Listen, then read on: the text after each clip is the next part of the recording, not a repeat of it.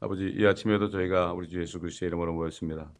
다윗 왕이 깨닫고 고백한 것처럼 우리가 모태에 있을 때부터 주께서 우리를 덮으셨나이다. 모태에 있을 때 우리에게 말씀하셨을 것이며 우리는 주님을 사랑한다고 말했기 때문에 이 자리에 우리가 온 줄 압니다. 그러나 우리가 세상에 태어났을 때 그 악한 세상 신 때문에 우리가 방황도 하고 여러 가지로 쓰러지고 넘어지기도 했지만은 그러나 주님의 사랑을 붙들어서 이 시간까지 우리를 오게 하신 것 감사를 드립니다. 아버지 하나님, 이 모태와 같은 이 세상에 살면서 정말 우리가 하나님의 왕국의 하늘나라에 이제 온전히 들어갈 때까지 우리가 온전히 주님이 기뻐하는 우리들이 될 수 있도록 하나님의 지혜와 명철로 충만하여서 우리가 그 안에 행함으로 하늘의 집을 지을 수 있는 저희들 지혜를 받는 이 시간 되게 하옵소서. 우리 성도들에게 이 지혜를 주셔서 헛된 살, 삶을, 삶을 살지 않고 반석 위에 집을 지을 수 있는 모두가 되게 하시고 이 말씀을 듣는 모든 인터넷 성도들에게도 동일한 깨달음과 축복을 허락하여 주옵소서. 감사드리며 우리 주 예수 그리스도의 이름으로 기도드리나이다. 아멘. 자, 잠언 15장 오늘 12절부터 보겠습니다. 조롱하는 자는 자기 책망을 아, 자기를 책망하는 자를 사랑하지 아니하며 현명한 자에게 가지도 아니할 것이니라. 즐거운 마음은 얼굴을 밝게 하지만 마음의 슬픔은 영을 상하게 하느니라. 명철을 가진 자의 마음은 지식을 찾으나 어리석은 자들의 입은 어리석음을 기르느니라. 고통받는 자들의 모든 날은 악하나 즐거운 마음을 가진 자는 계속 잔치하느니라.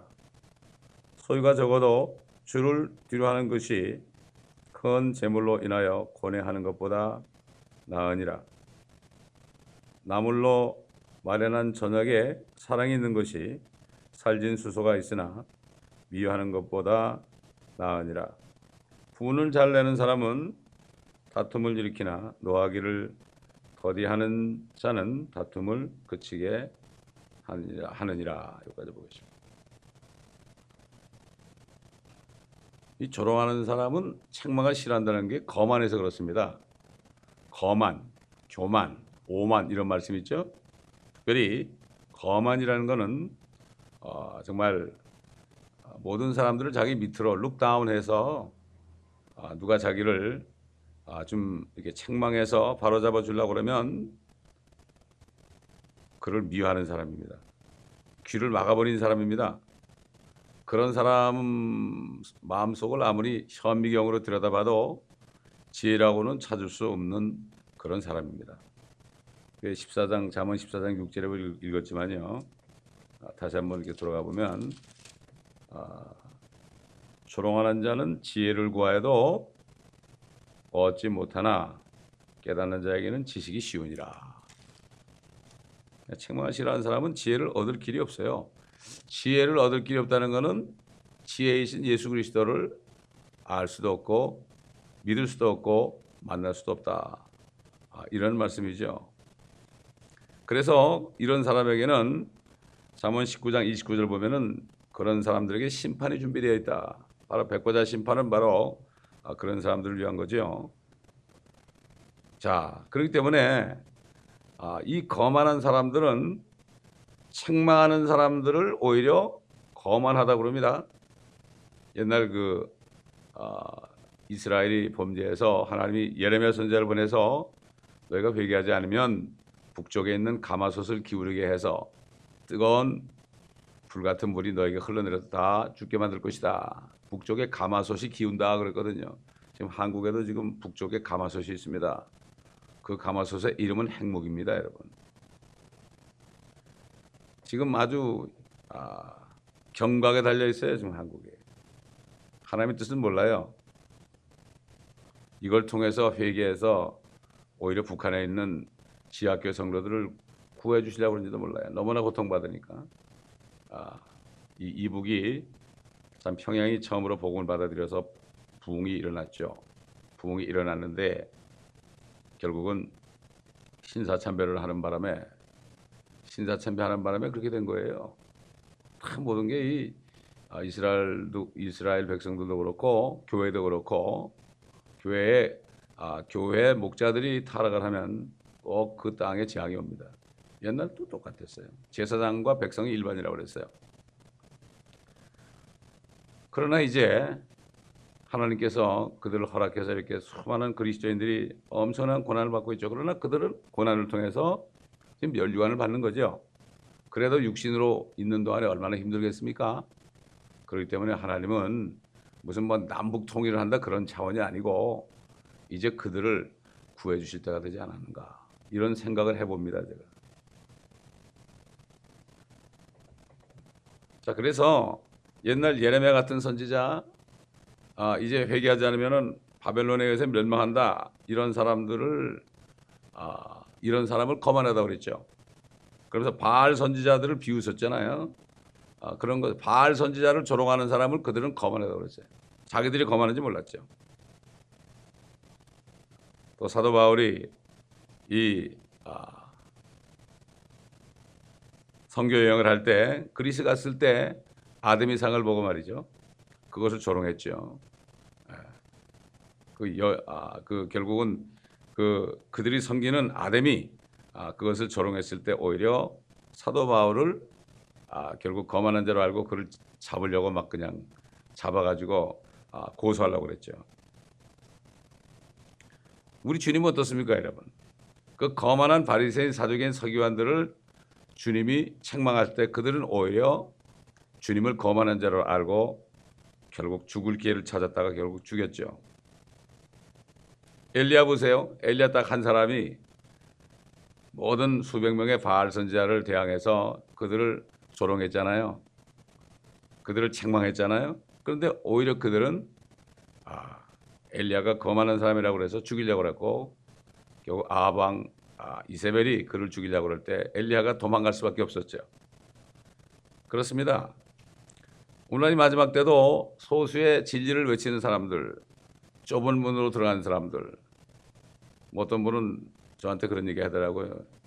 아, 우리가 제가 좁은 문으로 들어간 게 아니라 좁은 길로만 들어간 게 아니라 목사님은 또란 길로 갔네요 그러더라고요.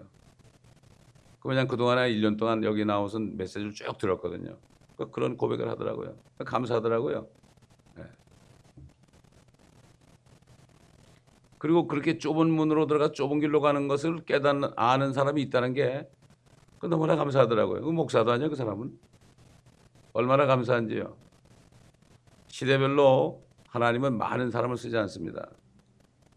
소수의 사람을 씁니다. 빛을 비칩니다. 우리가 이걸 알아야 돼요. 숫자가 적다고 절대로 우리가 낙심하면 안 돼요. 옛날 필라델피아 교회는 적은 능력을 가지고 큰 일을 했습니다. 큰 일이 뭡니까? 큰 일이란 거는 하나님의 말씀을 온 세계에 뿌리는 거예요. 씨를 뿌리는 겁니다. 생명수를 막 그냥 넘치게 하는 겁니다.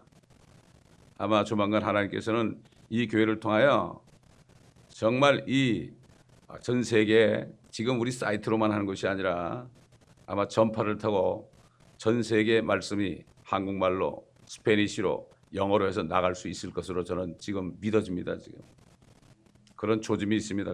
지금 이게 하루 이틀 되는 게 아니거든요. 하루 이틀 되는 눈물로 씨를 뿌리는 자는 제가 새벽에 말씀을 강의할 때 어떨 때는 한 사람밖에 없이 몇 달을 설교한 적이 있어요.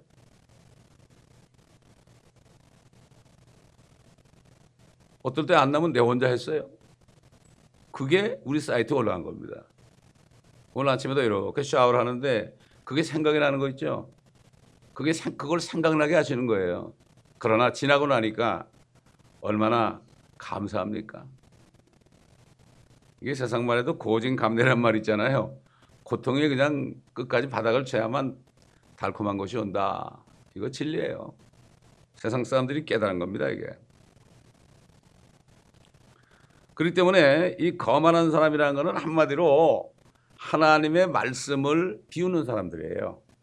하나님의 말씀은 이 죄인들에게 책망하는 것밖에 없어요. 그래서 교리와 책망과 바로잡음과 의로 훈육하기에 유익하다. 이것은 하나님의 사람을 온전케 한다고 그랬잖아요. 하나님의 말씀이. 그러니까 믿지 않는 사람들은 책망을 받고 또 믿는 사람도 책망을 받죠. 그러나 하나님을 믿고 구원받은 사람은 그 네 가지 교리와 책망과 바로잡음과 의로 훈육한 말씀 의해서 온전하게 된다. 예수님이 그랬죠.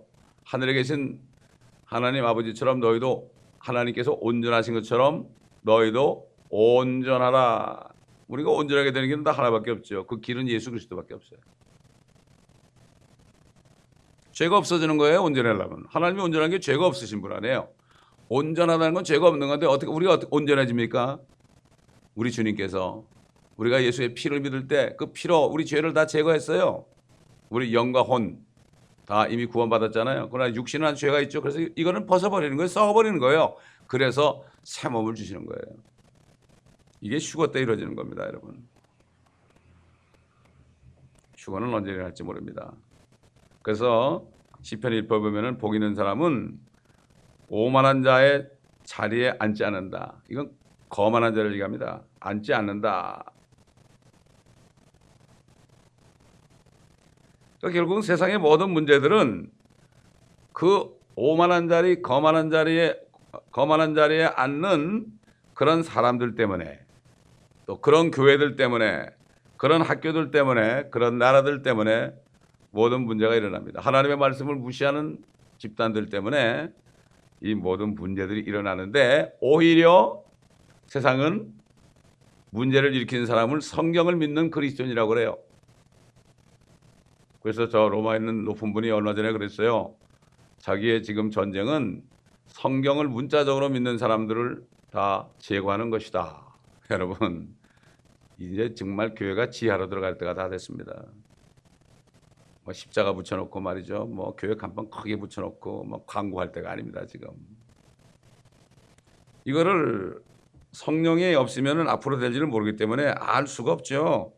알 수가 없습니다. 그냥 뭐 어떡하든지 그냥 크게 건물을 짓고 소위 그 성경 말씀에 의한 부흥이 아니라 인간들을 모으는 그런 사람들을 모아드리는 부흥이다. 이걸 부흥으로 바꿔놨죠. 그러므로 이 세상 사람은 대부분이 교만하고 거만하잖아요. 그리고 예수 그리스도를 정말 믿는 사람들을 거만한 사람으로 왜 책망을 하잖아요. 예수 안 믿으면 지옥 간다 그러니까 이거 책망 아닙니까? 그러니까 오히려 복음을 전하는 그리스도인들을 거만하고 형편없는 사람들이라고 이렇게 저것들만 없어지면 우리가 살만하겠다. 아마 휴거가 되고 나면 그럴 거야. 아이고 말썽꾼들 다 없어졌네 그럴 거야 아마. 참 유치한 사람들이죠 한마디로. 상당히 유치한 사람, 거만한 사람, 하나님의 말씀을 무시하는 사람은 한마디로 아주 유치하고 어리석은 사람이죠. 어린아이죠. 그래서 우리 디모데 후서 보겠습니다. 지금 어떤 시대가 됐는가. 뭐 세상은 물론이고요. 아, 교회들이 이렇게 됐다는 거.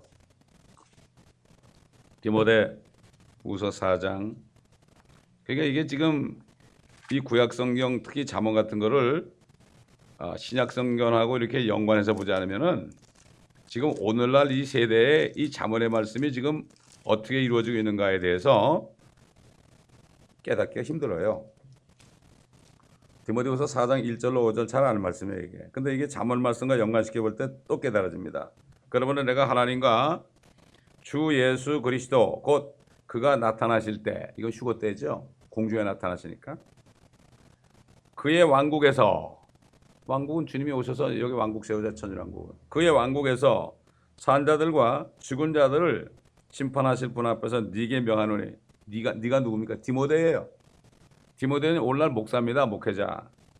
너는 말씀을 전파하라. 말씀을 전파하는 것밖에 없어요. 목회자는. 때를 얻든지 못 얻든지 항상 대비하라. 모든 오래 참음과 교리로 견책하고 잘못된 교리를 바로잡아라 이거죠. 구원의 교리가 잘못됐으면 바로잡아라 이거죠. 그 다음에 책망하며 교리와 책망이 나오잖아요. 권고하라 바로잡아라 이런 얘기죠. 책망해서 권고하는 건 바로잡아라 이런 얘기예요. 때가 이르리니 사람들이 건전한 교리를 견디지 못하고 그들 자신의 정욕에 따라 가려운 귀를 즐겁게 해줄 선생들을 많이 두리라. 많은 사람들이 그런 선생을 따라간다는 얘기죠. 또한 그들이 그들의 귀를 진리에서 돌이켜 그랬죠. 거만하게 된다 이거죠. 꾸며낸 이야기로 돌리리라. 아 이거는 꾸며낸 이야기다. 요한계시록도 이거는 비유다. 다 이거는 신화다. 창세기도 신화다. 이게 뭐 그대로 지금 이루어지고 있잖아요. 그러나 너는 모든 일에 정신을 차리고 고난을 견디며 고난을 고난 받지 않으면 안 돼요. 무릇 주 안에서 경건히 살고자 하는 모든 사람은 박해를 받는다고 그랬어요. 고난을 견디며 전도자의 일을 하고 전도자의 일을 목회자는 반드시 전도하는 일을 게을리면 안 됩니다. 전도자 일을 하고 그렇기 때문에 저는 멕시코나 이렇게 다니면서도 꼭 저도 팀 중에 하나가 돼가지고 그리스도 목사 팀이 돼서 나가는 거지 사람 내보내고 저 가만히 있는 게 아니에요. 전도자야 나가면 다 전도자예요. 뭐 이런 말이 있죠. 뭐 양이 새끼를 낳지 뭐 목자가 새끼를 낳나 이런 말이 있어. 목자가 목사예요. 목사가 새끼 낳나 양이 낳지. 그래가지고 전도 안 한다니까요. 내 직무, 아, 내 직무를 완수하라. 직무를 완수해야 돼요. 이 목회자는 이걸 완수할 때까지 끝까지 말씀을 전파해야 돼요. 신구약 성경 다 모든 말씀으로 양들을 매게 됩니다. 내 양을 매기라고 그랬죠. 그렇게 했습니다, 여러분. 그러니까는 이 가령기를 즐겁게 해줄 사람들, 뭐 파지티브 띵킹이라든가 말이죠. 아, 이 번영신학도 이런 거, 그거 좋죠. 다 잘 된다 그러죠. 뭐 예언하는 사람들 보면 뭐 안수해주고 얘기할 때 보면 앞으로 다 잘 된다고 그러더라고요. 점쟁이나 다름없죠. 그럼 기분 좋잖아요. 나는 막 책망하는 사람 못 봤어. 어? 다 좋은 얘기만 하더라고요. 그러니까 그게 헌금을 갖다 바치는 거예요. 어떤 사람은 롤렉스 시계를 갖다 바치는 사람도 있고. 저거 다 봤어요. 자, 선생, 그런 선생을 많이 둔다. 그런데 정말 복음을 전하는 사람들은 얼마나 미워했는지 몰라요. 빌리 선대 같은 사람 있잖아요. 야구 선수인데 복음을 전했어요. 100만 원을 인도해서 주님께. 얼마나 사람들이 미워해. 요즘에 여러분 야구 선수가 딱 그 TV 나왔을 때 말이죠. 피처가 나와가지고 딱 하기 전에 거기서 복음을 전하면 난리가 날 겁니다. 맞아. 죽이름 살리름 그럴 거예요. 그런데 그 사람 그렇게 했어요. 상관이 없어요. 모든 직업, 우리의 삶의 현장은 복음 전하러 갖다 놓은 거죠. 장사해서 먹고 살라고 갖다 놓은 게 아니야. 장사해서 잘 먹고 잘 살라고 그 생각하고 있으면 야 슬픈 거예요. 그러나 만나는 사람에게 복음 전한다 생각하면 전도자니까 무슨 상관이에요. 장사가 되든 안 되든 주님이 책임질 텐데. 이게 이걸 바로 깨달아야 되는 거예요. 학생들 항상 얘기하잖아요. 학교 가면 전도하라고 보낸 거예요, 거기. 그러면 주님이 지혜 줘가지고 세상 교육은 건 밟고라 그래도 됩니다, 솔직히. 아무것도 안 해요.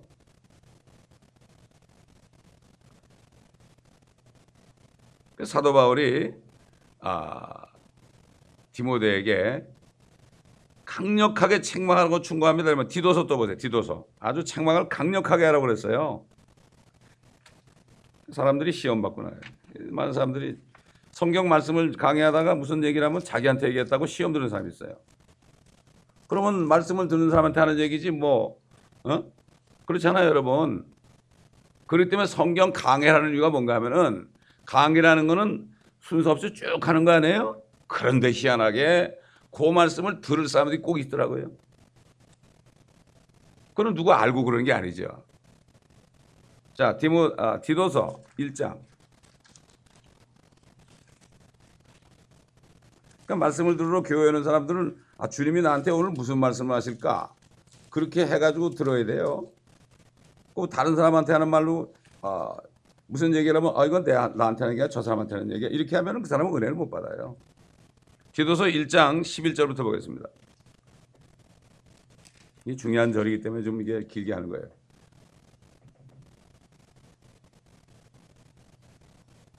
(11절부터)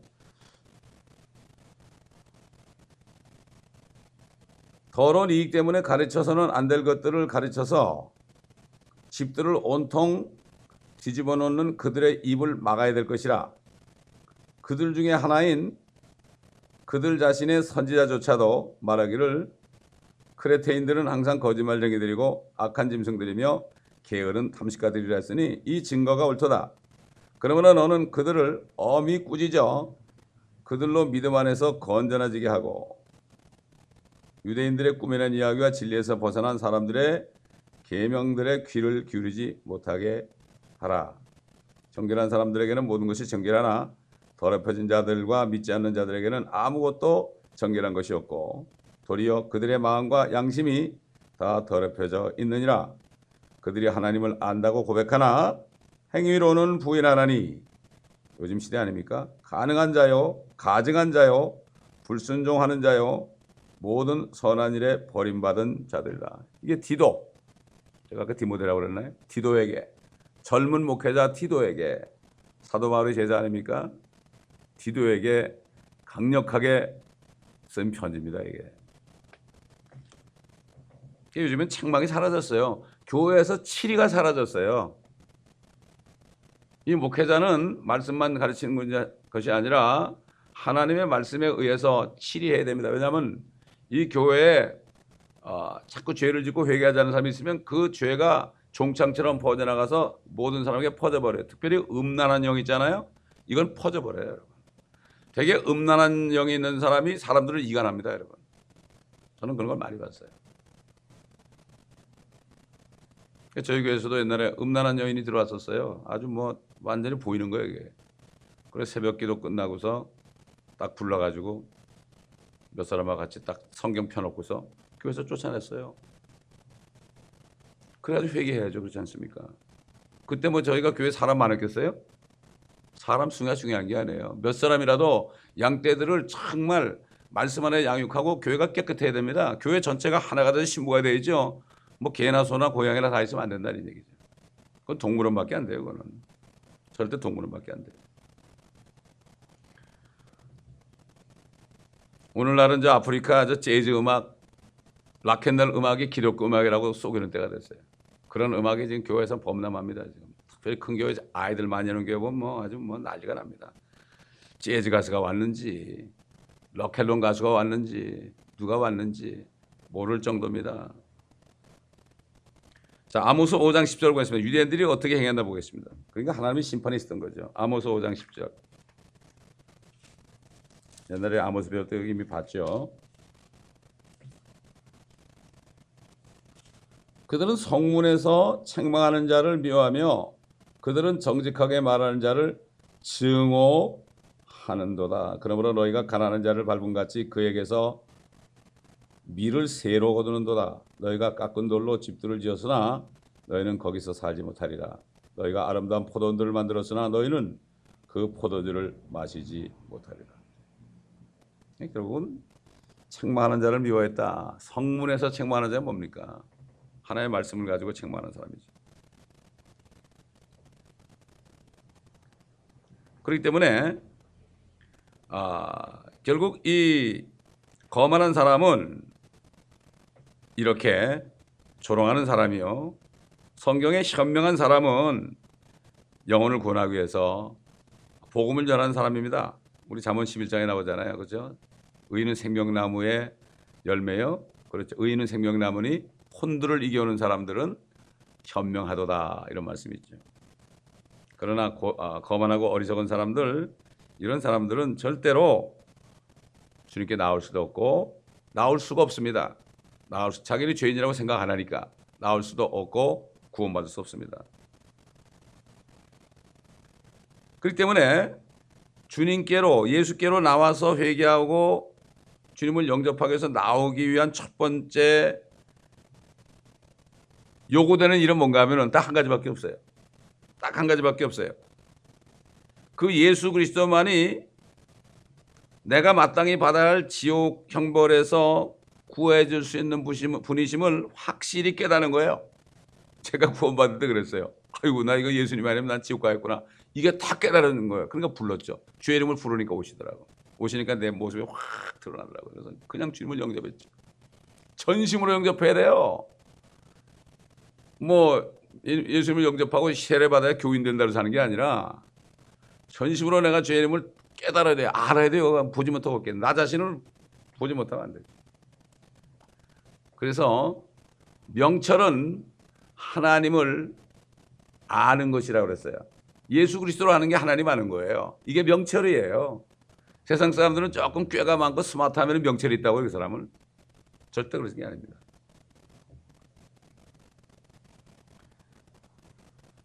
그렇기 때문에 참 이사야 64장의 것처럼 사람의 모든 우리의 모든 의는 더러운 걸레 같다.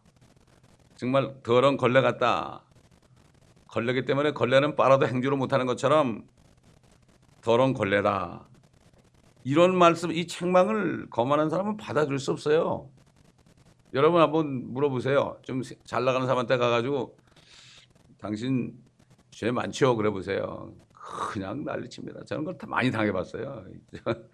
이 한국 마켓에서 이런 데서 많은 사람한테 기도할 때 죄가 많죠 그러다 뭐 얼마나 욕을 하는지 몰라요. 그러니까 안 들어요. 그러나 나중에 언제 가서는 그 사람이 엄청난 죄를 질 때, 아, 이게 내가 맞구나. 그렇게 깨달을 수 있어요. 당장을 보면 안 돼요. 그럴 때 눈물로 씨를 뿌려야 돼요, 여러분. 뭐 복음 전하면 아, 감사합니다. 이런 얘기 들을 생각하면 절대 안 돼요. 절대 안 됩니다, 여러분. 주님이 감사하다는 얘기 들었습니까? 아닙니다. 13절에 한 줄 가지고 참 오래 했는데 즐거운 마음은 얼굴을 밝게 하지만 마음의 슬픔은 영을 상하게 하느니라. 뭐 이건 모든 사람에게 적용되겠죠. 그러나 우리에게 즐거운 마음은 뭡니까? 하나님의 나라 안에 들어간 사람, 성령 안에서 의와 화평과 기쁨이다. 얼굴을 밝게 하죠.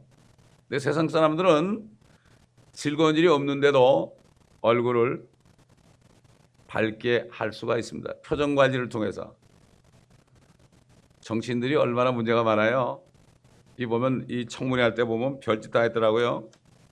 장관 하나 해먹는 사람도 뭐 제대로 선출된 사람이 없잖아요. 다 뒤져보면 별일 다 했죠. 얼마나 불안했겠어요.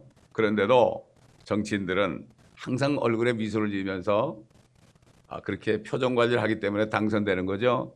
자기들이 가진 문제를 다 노출해가지고 하, 슬픈 표정 지으면 누가 찍어주겠습니까, 여러분? 이게 세상 사람들입니다. 다윗은 영이 두 번 상했었어요. 첫째는 우리아의 아내 바세바를 범하고 임신했죠.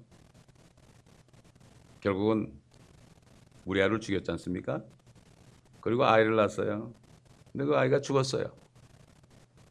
죽었어요. 그때 영이 상했었죠. 두 번째는 그 가장 사랑하는 아들 잘생긴 압살롬이 자기를 죽이려고 그랬죠. 그러나 결국은 그가 노새를 타고 상술나무 밑을 지나가다가 머리가 너무 기니까 그에 걸려가지고 매달렸는데 다윗의 군대 장관이 그냥 찔러 죽였죠.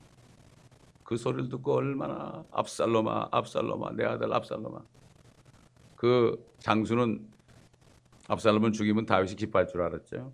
그러나 그렇지 않죠. 어? 피를 나눈 그 아들인데 아무리 그 아들이 자기를 반역했어도 참 죽을 때 기뻐하겠습니까, 여러분? 그때 마음이 상했었죠. 그래서 다윗은 시편 51편 17절 우리 잘 알잖아요. 회개하는 기도 아닙니까? 상한 영. 한번 찾아봅시다. 시편 51편. 그리스도인들은 죄를 질때 심령이 상합니다. 17절 보면 하나님의 희생제들은 상한 영이니 오 하나님이여 주께서는 상하고 참여하는 마음을 멸시하지 아니하시리이다. 하나님의 자녀들이 죄를 짓고 참여할 때 마음이 상하는 거죠. 영이 상하는 거죠. 그럴 때 이것을 희생 제물로 받으신다. 이런 얘기죠. 사실은 아, 그리스도인들은 이 내가 회개하면 죄 때문에 회개하고 마음이 상, 영이 상할 때 그때 얼굴이 더 좋아집니다. 여러분 그 자기 죄 때문에 막 금식하고 그럴 때 있잖아요. 얼굴이 더 깨끗해지고 얼굴에 빛이 납니다, 여러분. 예? 이게 하나님이 기뻐하시는 금식이라 그랬죠. 우리 전도서 볼까요? 전도서 7장.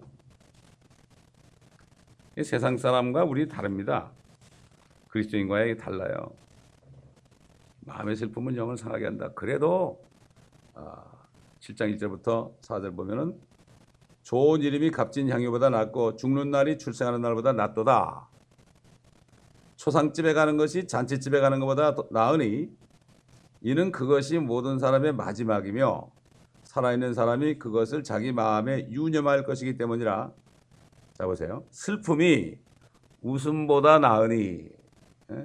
자기가 죄 때문에 마음이 상했단 말이죠. 슬픔이 웃음보다 나으니 이는 슬픈 안색으로 인하여 얼굴은 슬픈데 마음이 더 나아짐이라 그랬습니다. 마음이 더 나. 왜 회개하고 주의 피로 씻김 받으니까 마음은 더 나아지는 거죠. 현명한 자의 마음은 초상집에 있으나 어리석은 자의 마음은 환락의 집에 있느니라. 현명한 자의 책망을 듣는 것이 어리석은 자들의 노래를 듣는 것보다 사람에게 더 나으니라. 어리석은 자의 웃음은 솥 밑에 가시나무 타는 소리 같더니 타타타타 하는 소리 말이죠. 웃는 게 그런 소리 들려야 돼요. 아이고 저 사람 저거 정말 가시나무 타는 소리 같네. 이것도 헛되도다. 이것도 헛되도다. 참 주님께서는 그렇기 때문에 이스라엘 백성들이 나중에 이제 회개하잖아요. 나중에 회개할 때 주님이 그 영을 싸매십니다. 우리 에스겔 34장 보겠습니다. 에스겔 34장. 에스겔 34장 16절 보게 되면 주님이 앞으로 어떻게 하느냐? 내가 잃어버린 자를 찾을 것이요 쫓겨났던 자를 다시 데려오고 상한 자를 싸매주며 상한 자를 싸매준다 그랬죠. 병든 자를 강건케 해주리라. 그러나 나는 살지고 강한 자를 멸할 것이며 심판으로 그들을 먹이리라.